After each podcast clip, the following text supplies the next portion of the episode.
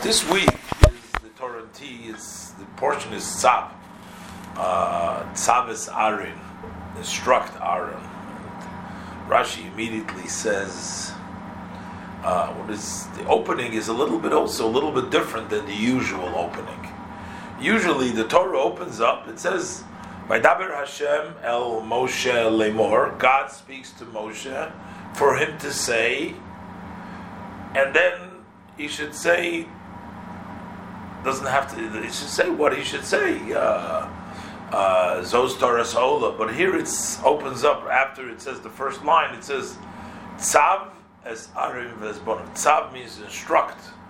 Why is this a you know a God already says speak to them, tell them.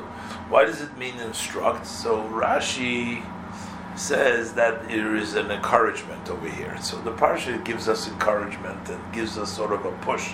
Tzav. And the Rashi explains sometimes we need a push, sometimes we need to be an extra push. Especially, it says, when it comes to uh, a loss, uh, some, especially when it comes to a financial loss. Rashi explains. Rashi the financial loss, which means, uh, you know, at the uh, the temple they brought various different offerings. Some offerings was were entirely burnt on the mizbeach. So the uh, the kohen who did the service, he ended up getting nothing from the whole. Uh, he just burnt an offering in the mizbeach. He didn't even get a piece of meat out of the deal. He didn't get any any part of it. It was all burnt. Uh, a kohen can sometimes feel, you know, well, listen, I worked so hard. I served the other person. You know, rabbis feel like that too sometimes. he says, I worked so hard and I helped this other person bring his korban, and I did so much for them, and I don't even get, you know, not even, uh, not even a thank you. you don't get so. It's sometimes the Kohen might get cold feet and say, "Hey, why am I, why am I doing this? You know, who wants to serve in the temple?" So Rashi says that's why Hashem is encouraging them. Say tzav as bnei Yisrael. Sometimes when you see, when you're eating a, a shlomim, a piece that you get a piece of meat out of there, you get the skin, you get the leather, you get the you know the one who brings the korban. He's the one that gets something out of it, so that it's easier. I mean that may be by an oil too, but the point is here we always need to be encouraged, mm-hmm. which is also you know there is a tradition in the uh, communities that before uh, Pesach the rabbi gives a Shabbos Hagadol drasha. You know, the Shabbos that comes before Pesach is called Shabbat Hagadol, the big Shabbos. Well, maybe some rabbis make every Shabbos a long speech, so it's maybe it's a Shabbos Hagadol every Shabbos. But this Shabbos is like called the Shabbat Hagadol, the big Shabbos. Why is it called the big Shabbos? It's because it was a great miracle that happened. The Rebbe explains this you know, from the Shulchan Aruch, it says that what happened was, as the Jews were uh, tying the lamb to their beds, and the Egyptians started asking, "What is it that you're doing?" And the Jewish people told them, "Well, God is taking the Jews out of Egypt, but first He's going to kill all the firstborn."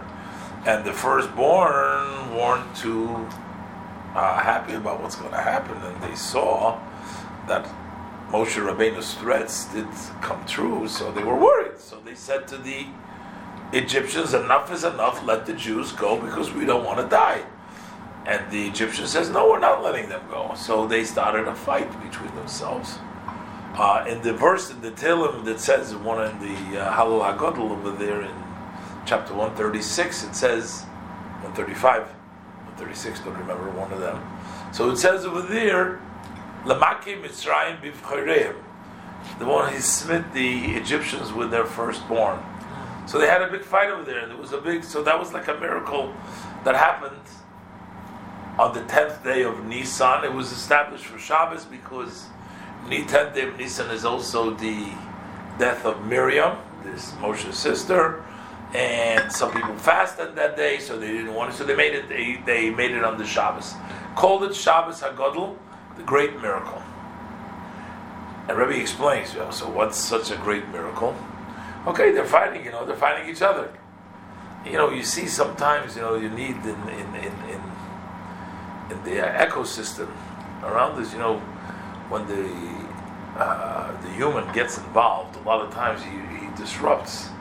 You know, the way it's supposed to work things. You know, the nature, the way Hashem makes it, and when man gets involved, you know, sometimes, you know, like we had the uh, Iranians and the Iraqis, they were fighting each other, and they kept each other in, in check basically until America mixed in over there and made, you know, if we stayed out of there, they would take care.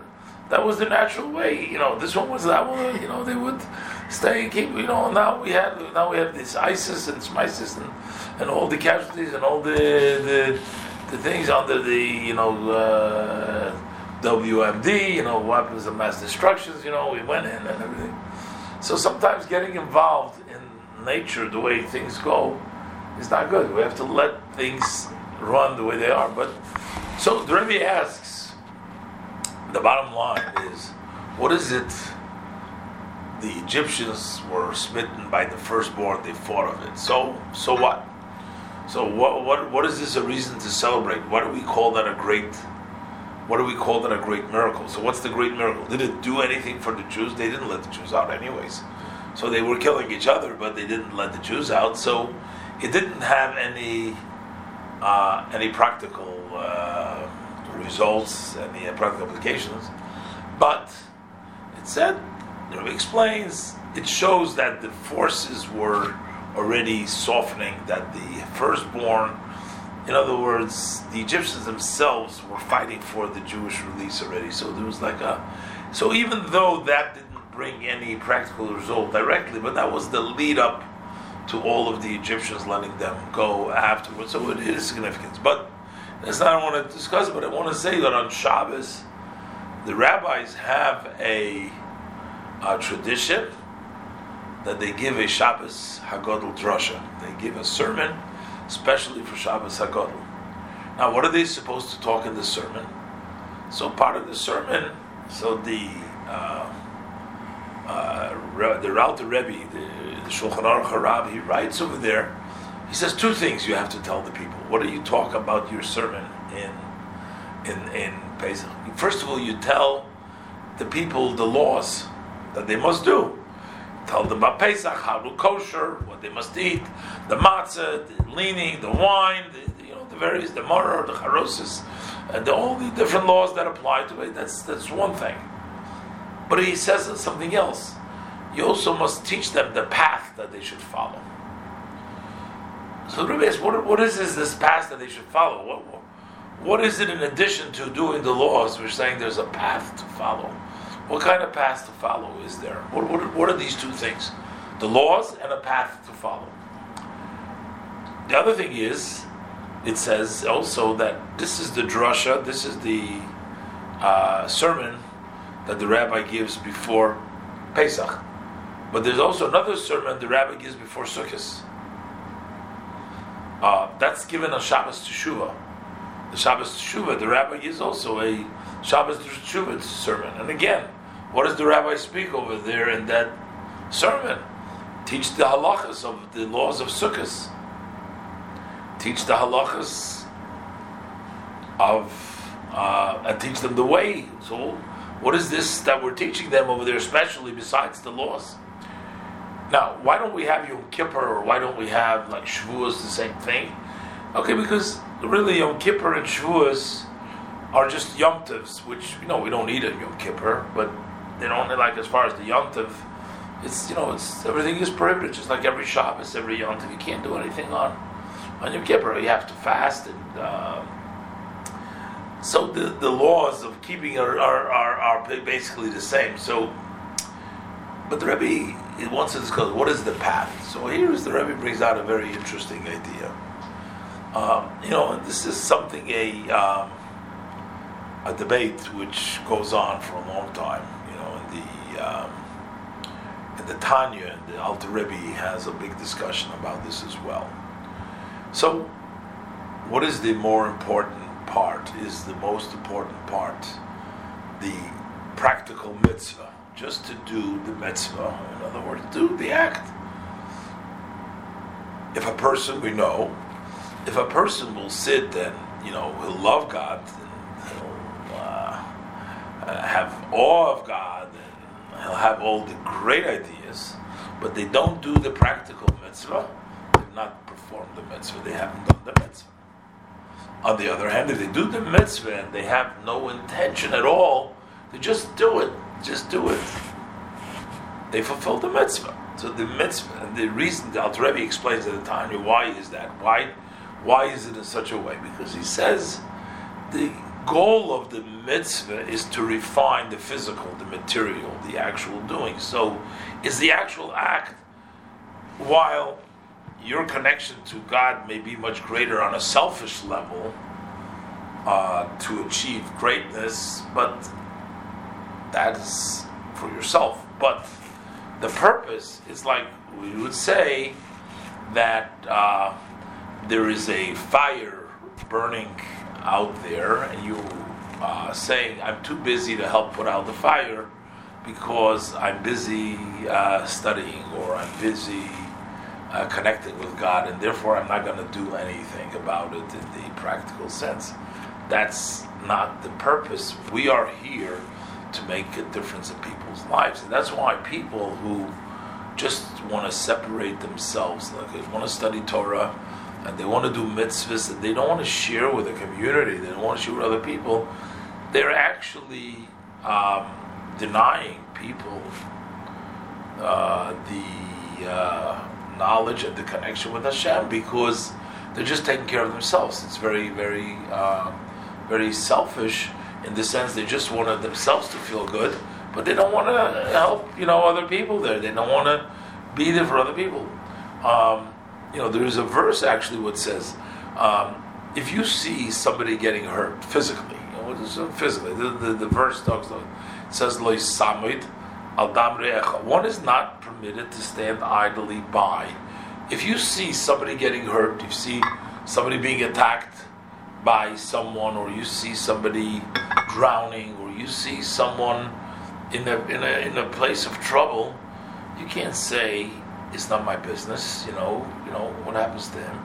You must take a stand. That's on the very physical level, but you can extend this, and the Talmud extends it to the spiritual level. So, same thing is with mitzvahs and with anything we do that while it's very good to be spiritual and while it's very good to be holy, but the bottom line is we have to do things in the very practical way, in the mitzvahs, in the acts of mitzvahs.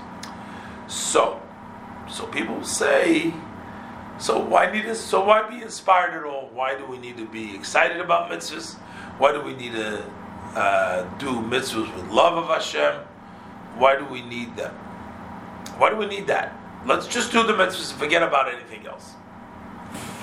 So the Rebbe explains that uh, in order for mitzvahs to be viable, in order to do them, you must have a feeling for them and you must do it with excitement. Otherwise, what's going to happen?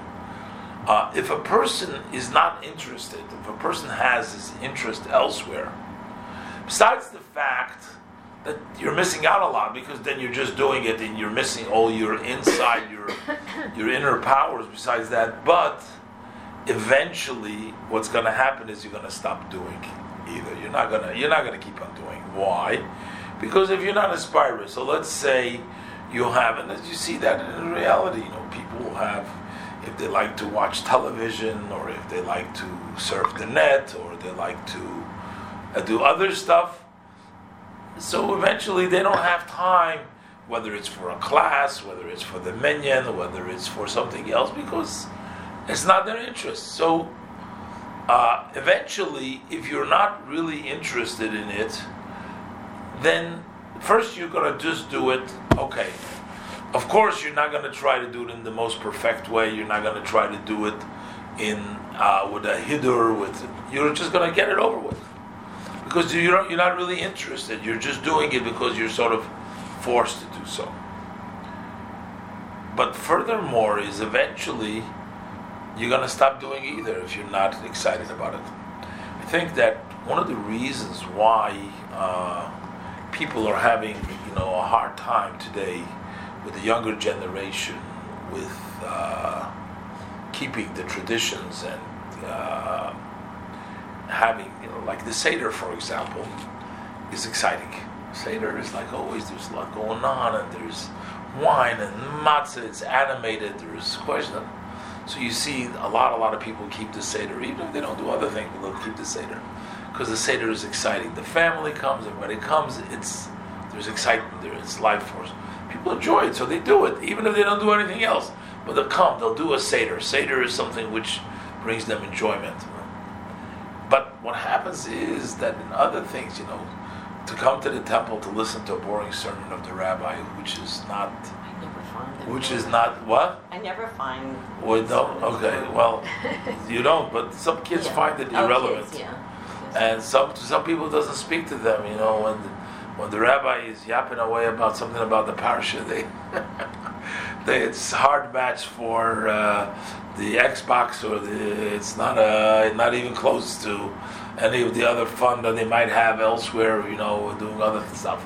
So it's and it's it's you know it's, it's irrelevant to them. No, but it is the responsibility of the rabbi of the community to make things interesting, to make them love, and to make them enjoy, to make them happy, to make it exciting, to make Yiddishkeit, you know, alive, alive. To to and you take a look, you know, you see Chabad houses all over are attracting more and more people because they dance and they sing mm-hmm. and they and they they give nice kiddushes and they good good lachayims and they do a lot of stuff. You know, there's a lot of socializing. There's a lot of and it's like you know, it's a it's it's it's, it's a good feeling. I don't mean only Chabad, but I mean people that realize that you got to create a very warm, a very exciting atmosphere.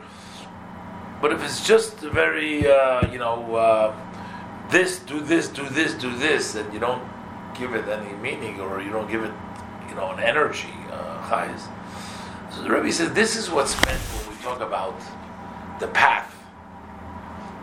Rabbis on before Pesach, that's for the spring and the summer, and before Sukkot, that's for the fall and for the winter. The rabbi sort of needs to give their congregation, he has to give them that inspiration on the path to the mitzvahs. What is a road? A road is not the goal. The goal, the road leads you. You're trying to get to a city. That's the place where you're trying to reach. What is the goal? The goal is the city. That's where you want to get to. But the question is, how do you get to the city? So you got to go through the road, and the road will get you to the city. So the Rebbe explains that even though the road for Yiddishkeit, the road for Yiddishkeit to get you to do the mitzvahs, to get you to come to shul, to get you to come to a class, to get you to do something, the goal is to come to the class.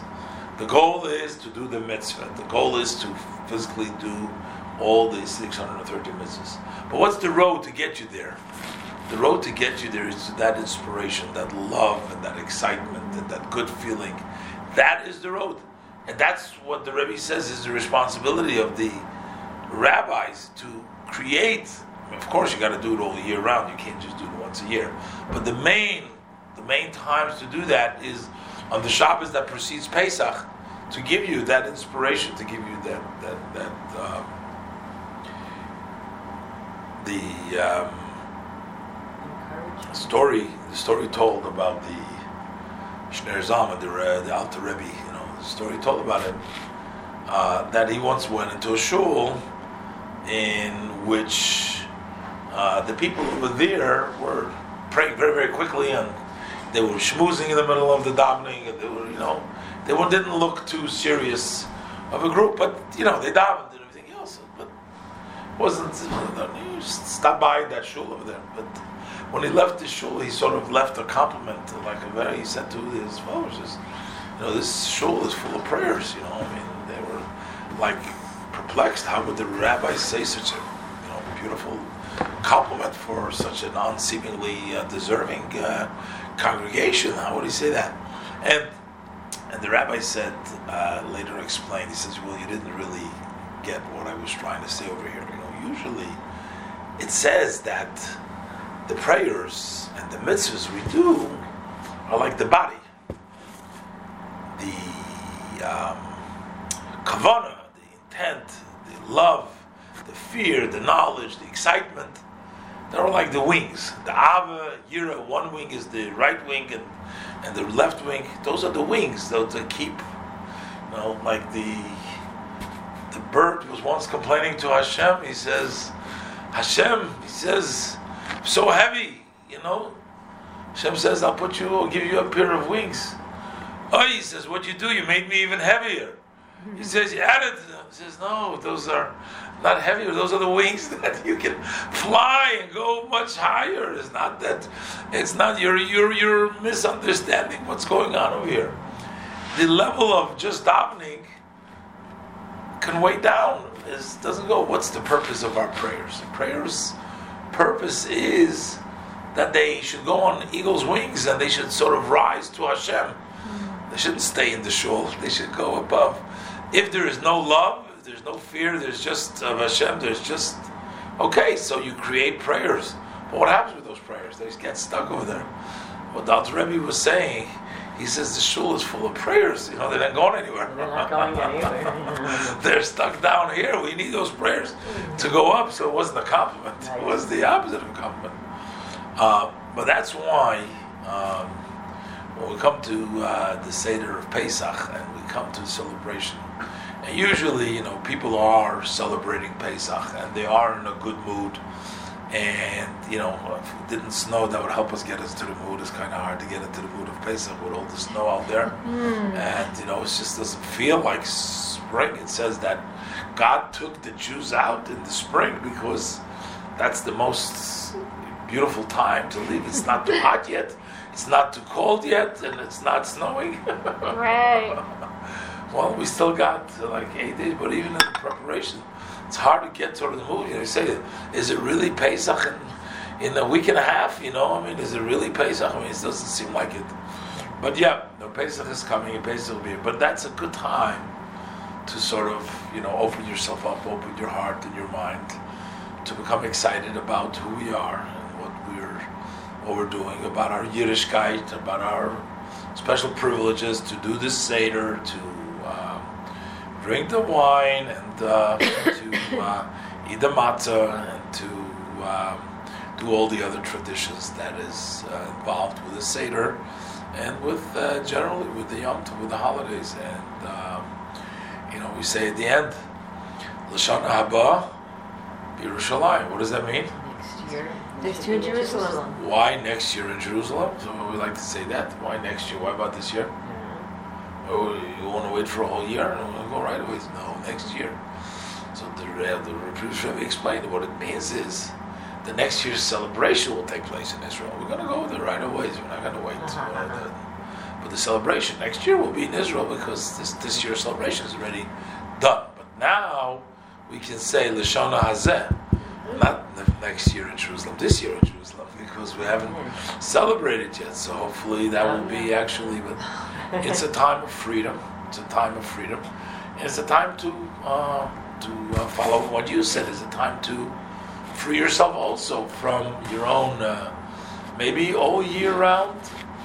It's hard to get rid of the chametz, you know, hard to get rid of it. So, okay, so a little bit at a time. But now is an easy time because it's Pesach. And Pesach is the time of freedom. And we always have to remember, it says for Pesach, we have to remember God passed over our homes, protected us. We had a lot of bitterness. That's what we eat the maror. And the matzah is shows that God redeemed us, took us out quickly. Pesach matzah maror took us out quickly. We didn't have a chance for the bread to become chametz. You know, so that's why now is Pesach. Now is the time. So um, there's an expression of the previous Rebbe. Um, in most Haggadahs, how does the last words of the Haggadah after Lashon Haba B'Shalayim? What do we say? Then you say the Chad Gadya, right? And you say the, uh, the last words is Chasal Siddur Pesach. Chasal said, I think, I'm not sure because we don't have that. We're going to tell you that. In the Chabad God, we don't have that. Chasal Siddur Pesach means we've completed the order of the Pesach. But in the Chabad God, you don't have those words, end of the Seder Pesach. And it's explained because the Pesach Seder doesn't end. Uh-huh. Because we actually continue it into the year. So the matzah and the experience we have on Pesach should not sort of finish, gone, done with, over with. But Chasal Seder Pesach, no, not finished. We're going to keep it alive, and we're going to keep it that uh, that that that that's alive. And Hashem should help us all that we should be free, free of worries, uh, imaginary, real worries. I mean, sometimes you know, free of problems. Yeah. Yeah. free of problems, so But that I- I you don't have to worry. maybe Yeah, It's not even so much. freedom. No, Yeah. but freedom also means you could. You, we live like people. We have the problems. We have life, but it shouldn't pull us down. Right. We're not in slavery, down. not in real slavery. We, but we're in a slavery that we enslave ourselves. Yeah.